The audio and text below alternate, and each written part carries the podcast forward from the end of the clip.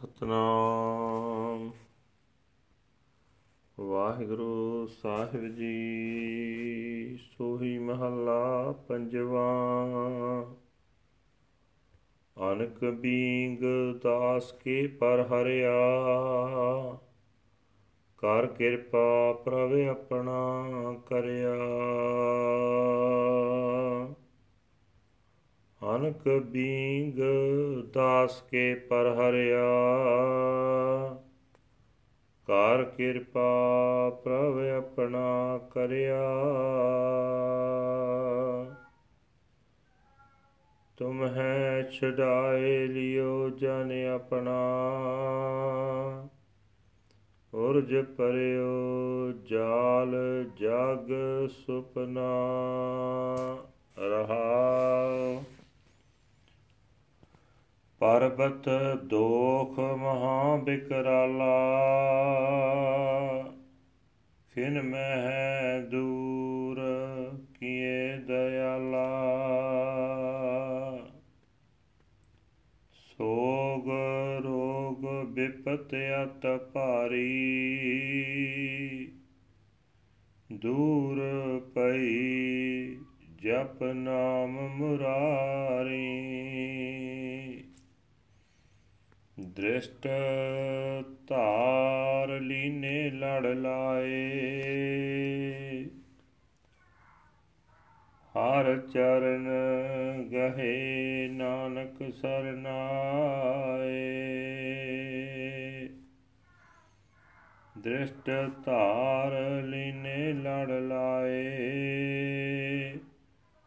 ਹਰ ਚਰਨ ਗਏ, ਨਾਨਕ ਸਰਨਾਏ।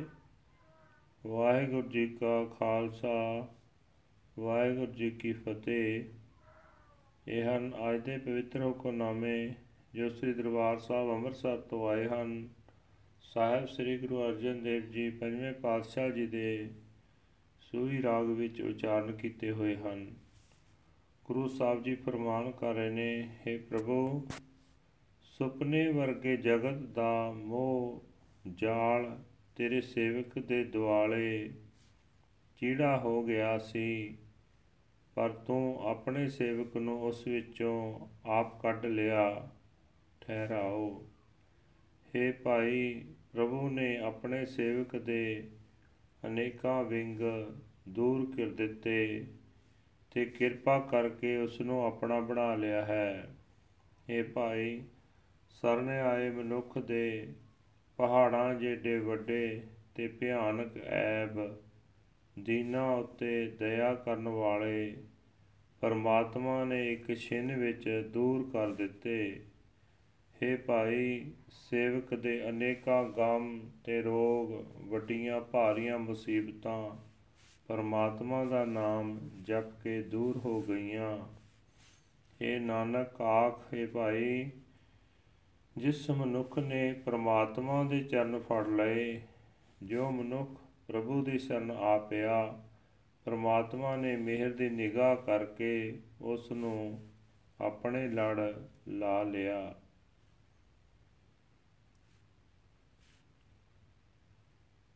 ਨੋਟ ਕਰਨ ਵਾਲੀ ਚੀਜ਼ ਇਹ ਹੈ ਕਿ ਸਾਰਾ ਸ਼ਬਦ ਭੂਤਕਾਲ ਵਿੱਚ ਹੈ।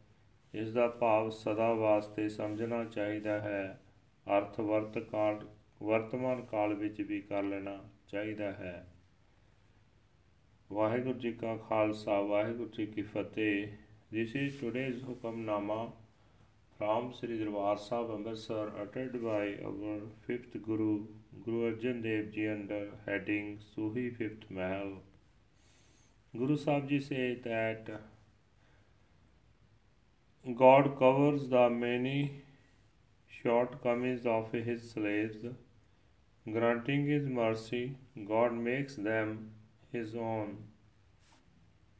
You emancipate your humble servant and rescue him from the noose of the world, which is just a dream. Loss. Even whose mountains of sin and corruption are removed in an instant by the merciful Lord. sorrow, disease, and the most terrible calamities are removed by meditating on the name, the name of the Lord. Bestowing his glance of grace, he attaches us to the hem of his robe. Grasping the Lord's feet, O Nanak, we enter his sanctuary. Waheguru ji ਕਾ ਖਾਲਸਾ ਵਾਹਿਗੁਰੂ ਜੀ ਕੀ ਫਤਿਹ